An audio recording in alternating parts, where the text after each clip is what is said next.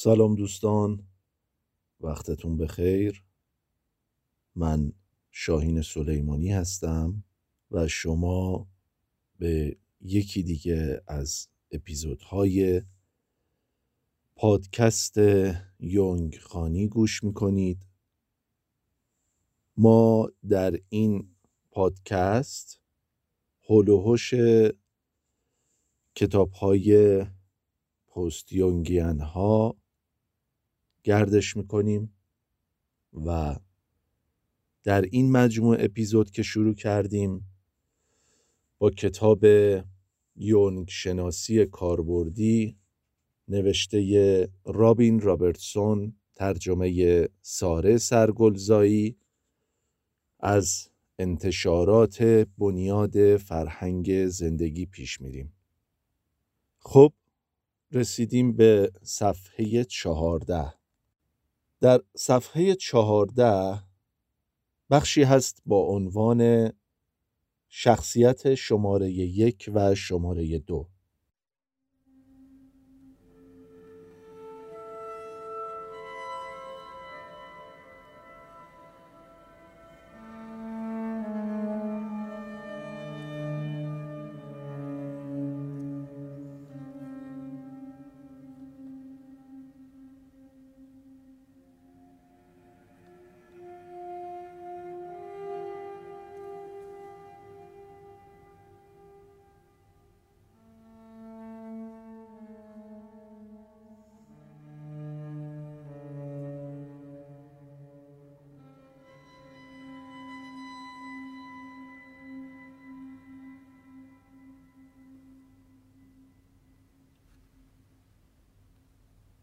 یونگ قبل از این که به تئوری‌هاش برسه و سازماندهی بکنه نظریه‌هاش رو، تجارب شخصی از قدرتی که درون روان انسان پنهانه داشت. وقتی که 12 سالش بود، پدر یکی از دوستاش یونگ رو به خاطر سرکشی به شدت سرزنش کرد. واکنش یونگ خشمی غیرعادی بود. نمیتونست باور کنه که اون مرد اونقدر جسارت داشته باشه که جرأت کنه از فردی مثل یونگ، که خود یونگ معتقد بود من فرد مهمی هستم، انتقاد کنه. در اون لحظه این احساس به یونگ دست داد که استادی صاحب اقتدار و خرده و بقیه باید بهش احترام بذارن و ازش اطاعت کنن. قبل از این که این اندیشه به ذهن یونگ خطور کنه، در یه تضاد مضحک بین اون پیرمرد جدی و اون بچه مدرسه‌ای که در برابر پدر دوستش وایساده بود گیر کرده بود. به این فکر می‌کرد که من چطور میتونم این دو تصویر متضاد رو به تعادل برسونم. در واقع به نوعی یه بچه کوچولو شده بود که بابای دوستش دعواش کرده بود. از طرف دیگه یه مرد خردمند، یه پیر خردمندی رو درون خودش احساس میکرد. یونگ فهمیده بود که درونش دو تا شخصیت متفاوت وجود داره. یه بچه مدرسه یه کم سن و سال، اونطوری که بقیه اونو می دیدن، و مردی مسن و قدرتمند که چیزهای زیادی دیده بود و کارهای زیادی انجام داده بود که اون بچه مدرسه یه کم سن و سال هنوز هیچ کدوم رو تجربه نکرده بود. انگار این بخش وجودش با اون بخش، ببینید اینجوریه، یعنی اون بچه مدرسه یه اصلا درکی از اون خرد اون مرد مسن نداره، اون مرد مسن هم درکی از اون بچه مدرسه یه نداره. حالا این دوتا چطوری میتونن در کنار همدیگه جمع بشن؟ و اینکه تو میای بیرون و جفت اینها رو با همدیگه نگاه میکنی، جفتشون رو میبینی و در عین حال میتونی بری جای هر کدوم قرار بگیری و از نگاه اون قضیه رو نگاه بکنی. اون شخصیت مسن شخصیت کاملا ویژه‌ای برای یونگ بود. یونگ اون رو مثل یک مرد جا افتاده و جنتلمن قرن 18 تجسم میکرد که از ثروت و مقام و منزلت اجتماعی برخورداره و تصویر اونو با کفش‌های سگکدار و کلاهگیس سفید تکمیل می‌کرد. گاهی اوقات شما در تصورات و تخیلاتتون شخصیت‌هایی می‌بینید. عین این بازی‌های فوتبال دیدید، بازی‌های فیفا و اینها که شما میتونید بازیگر رو انتخاب بکنید، موهاش رو عوض بکنید، لباسش رو تغییر بدید، رنگ لباسش رو تغییر بدید، و یونگ همچین کاری رو با اون مرد میتونست انجام بده و اون رو با یک کلاگیس سفید و کفش‌های سگکدار ببینه.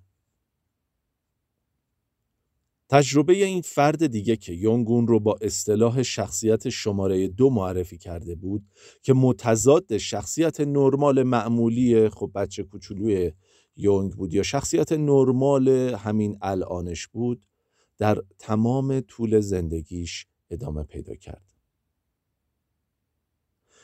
در اون زمانی که یونگ پسر کوچولوی جوان بود فهمید که این شخصیت بخش مثبتی از روانمونه و چیزی ترسناک یا علامتی از جنون نیست.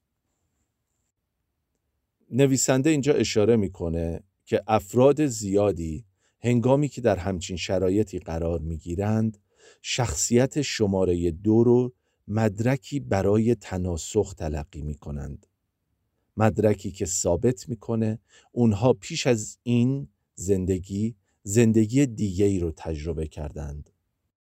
ولی یونگ اصلاً و هرگز شخصیت شماره 2 رو همچین طوری نمی‌پنداشت. بلکه به نظر یونگ این شخصیت تجسمی از نیمه دیگر شخصیتش بود که به طور عادی از خودآگاه پنهان شده بود. او بعدها این نیمه پنهان را ناخودآگاه جمعی نامید. یعنی اون نیمه دیگه‌ای که شما حسش میکنید و در روانتون داره نقش بازی میکنه، این نیمه پنهان میتونه ربطی به ناخودآگاه جمعی شما داشته باشه. ولی یونگ پیش از آن این دو شخصیت را در وجود مادرش مشاهده کرده بود. قبلا تو مادرش همچین چیزی رو دیده بود. یونگ در وجود آن زن مهربان، چاق و معمولی، گاهگاهی نشانه‌های مختصری از شخصیت دیگری را که دانش و اقتدار بیشتری داشت مشاهده می‌کرد. اغلب در هنگام شب این شخصیت شماره 2 در مادرش ظاهر می‌شد. شخصیتی که عجیب و آینده‌نگرتر از مادرش بود. یونگ هم جذب این بخش شخصیت مادرش میشد و هم از آن میترسید. او بعدها هر بار که با ناخودآگاه جمعی مواجه میشد، این دوگانگی احساس را تجربه میکرد. در واقع زمانهایی که شما دریافتهایی از ناخودآگاه جمعی دارید، یه دوگانگی احساسی رو تجربه میکنید. شما در واقعیت در دنیای بیرونتون چیز دیگری رو انگار میبینید و حس میکنید، ولی در درون خبر دیگه‌ایه. یک دوگانگی بزرگ اتفاق افتاده. تا اینجا بستر مورد نیاز برای اینکه یونگ ناخودآگاه جمعی را کشف کند وجود داشت. یونگ جستجوگر تنهای حقیقت بود. عشق و علاقه‌ای که او در طول زندگیش به طبیعت داشت به خودی خود باعث ارجحیت تئوری‌هایی درباره طبیعت شد. او حاضر نشد به دلیل تفکر منطقی تجارب غیر معمول را نادیده بگیرد. یه جای یونگ میاد به اون افرادی که گیر میدادن به تئوری‌هاش و میگفتن که همه جا به صورت ابجکتیو برای همه کس کار نمیکنه، مثل تئوری‌های همزمانی و اینها. یونگ گفتش که اگر شما تونستید طبیعت رو درون آزمایشگاهاتون بیارید، شاید اون موقع من قانع شدم، ولی طبیعت رو نمیشه در آزمایشگاه جا داد.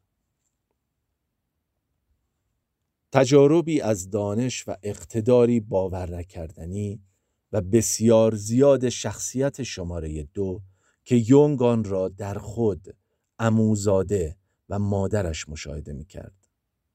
یعنی این تجارب خاص که به صورت شخصیت شماره 2 میدید. یونگ به نوعی اینها رو نگاه کردن و مشاهده‌گری طبیعت میدید و مشاهده ناخودآگاه جمعی. یونگ در طول زندگی حرفه‌ایش ترجیح میداد مشاهداتش درباره روان را توصیف کند، نه اینکه درباره آنها توضیح بدهد. او نیز مانند بسیاری از دانشمندان برای جمع آوری حقایقی که درباره روان گردآوری کرده بود، مدل‌هایی طراحی کرد. با این حال او همیشه مدل‌هایش را قابل تغییر می‌دانست و همیشه به دنبال مدل‌های بهتری بود. در فصل بعد به توصیف یکی از مدل‌هایی که یونگ برای ساختار اصلی روان ساخته بود می‌پردازم و بعضی از پیچیدگی‌های روابط بین خودآگاه و ناخودآگاه را بیان می‌کنم.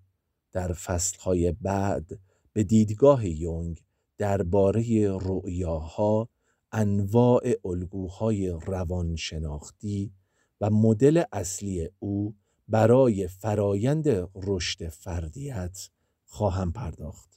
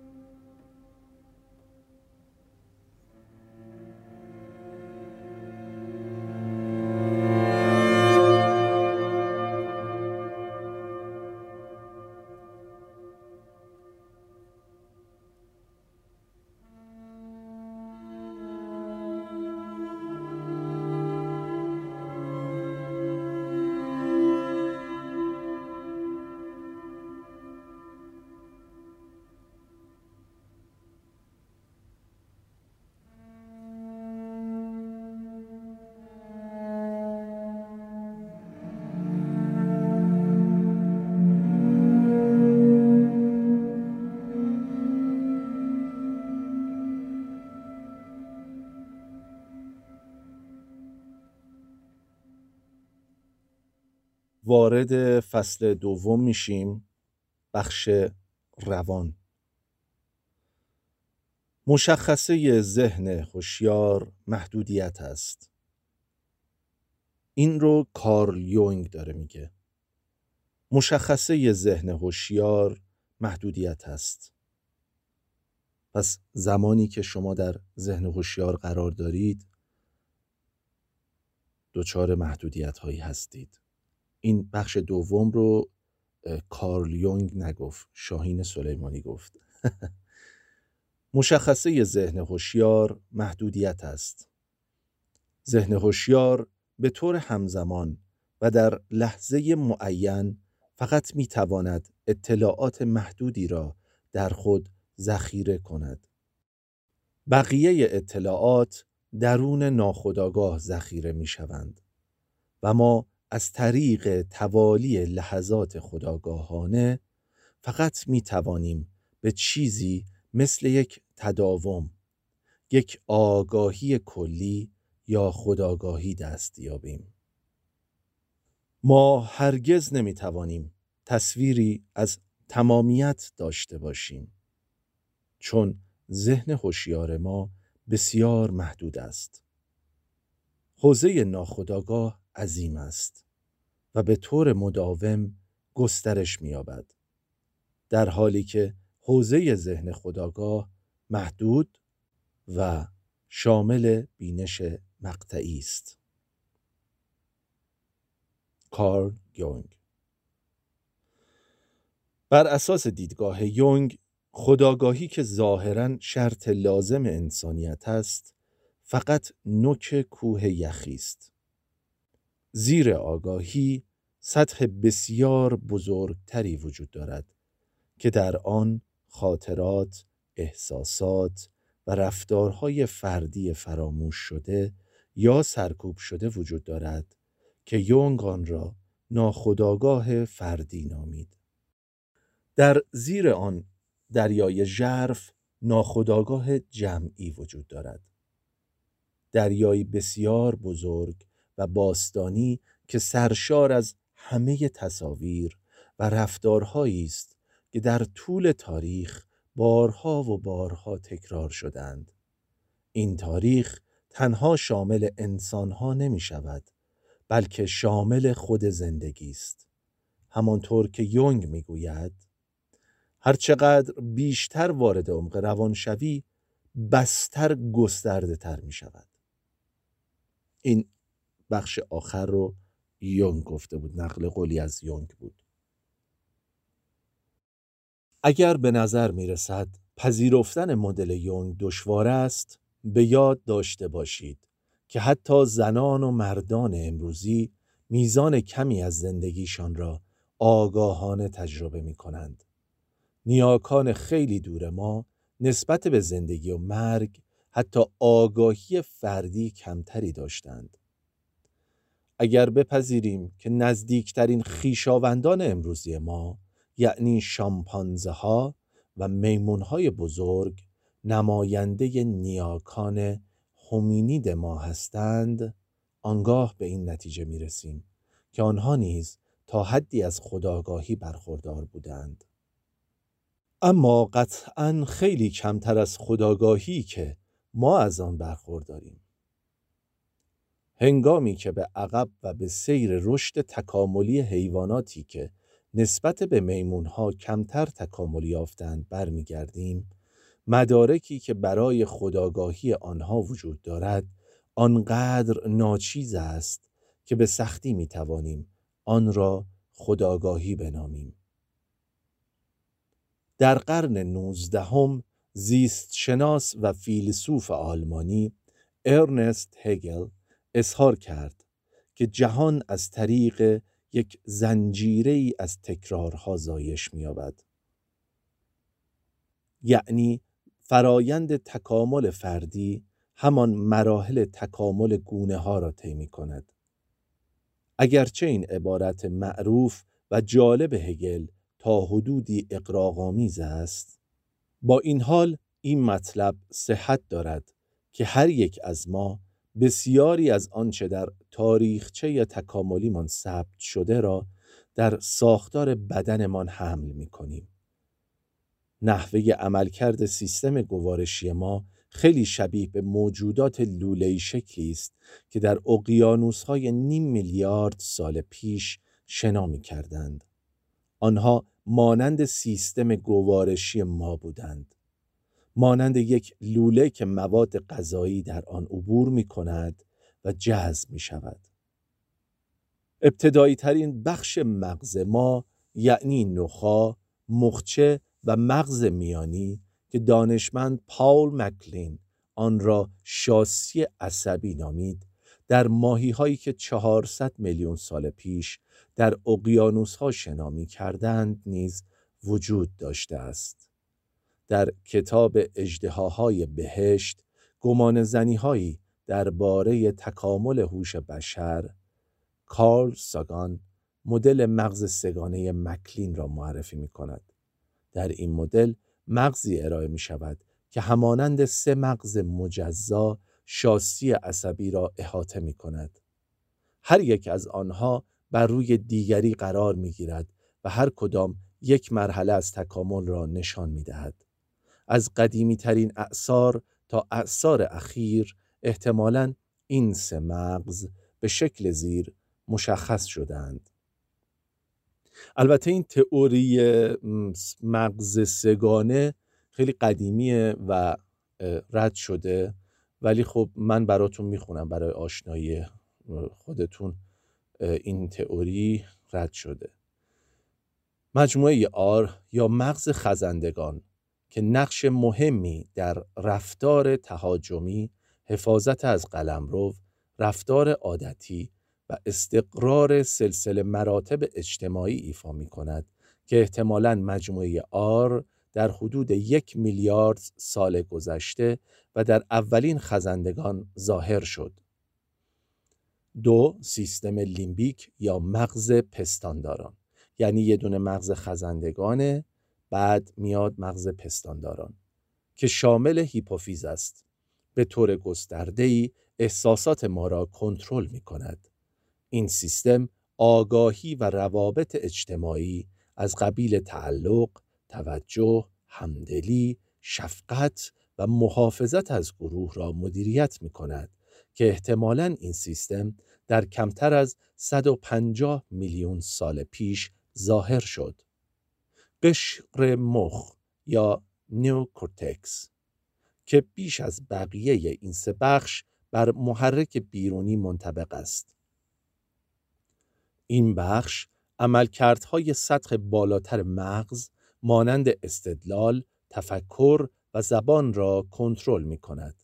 قشر مخ همچنین تکالیف ادراکی پیچیده به خصوص بینایی را کنترل می کند. در حقیقت اگرچه هیچ اصطلاحی پیچیدگی قشر مخ را به درستی توصیف نمی کند، ولی اصطلاح مغز بصری توصیف دقیق تری برای آن است. با وجود اینکه احتمالاً قشر مخ در پستانداران سطح بالاتر و در 10 میلیون سال گذشته نمایان شد، رشد آن چندین میلیون سال پیش و در هنگام پیدایش انسان شتاب گرفت. دوره‌های زمانی را که هر یک از این سه مغز در آن بیشترین اهمیت را داشته‌اند، میتوان به عنوان مراحل رشد خودآگاهی در نظر گرفت.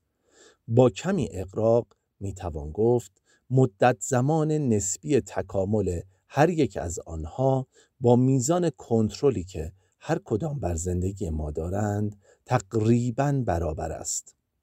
بنابراین از زمانهای بسیار دور حیاتی ترین تنظیم کننده های زندگی انسان شاسی عصبی بوده است که عملکردهای خودمختار بدن ما را هدایت می کند.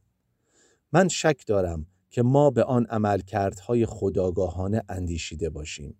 با وجود این تمام طبقه های موجودات زنده مانند حشرات، نرمتنان، ماهیها و غیره هنوز زندگی می کنند و می میرند. آنها تکامل یافته تر از شاسی عصبی ما نیستند. آیا آنها هیچ حسی از زنده بودنشان دارند؟ شاید این گونه باشد. مثلا آگاهی از درد شکلی از خودآگاهی است و در مسیر تکامل باید خیلی به عقب بازگردیم تا به زمانی برسیم که این خودآگاهی وجود نداشته است یا خودآگاهی بسیار سطح پایین تری را در نظر بگیرید.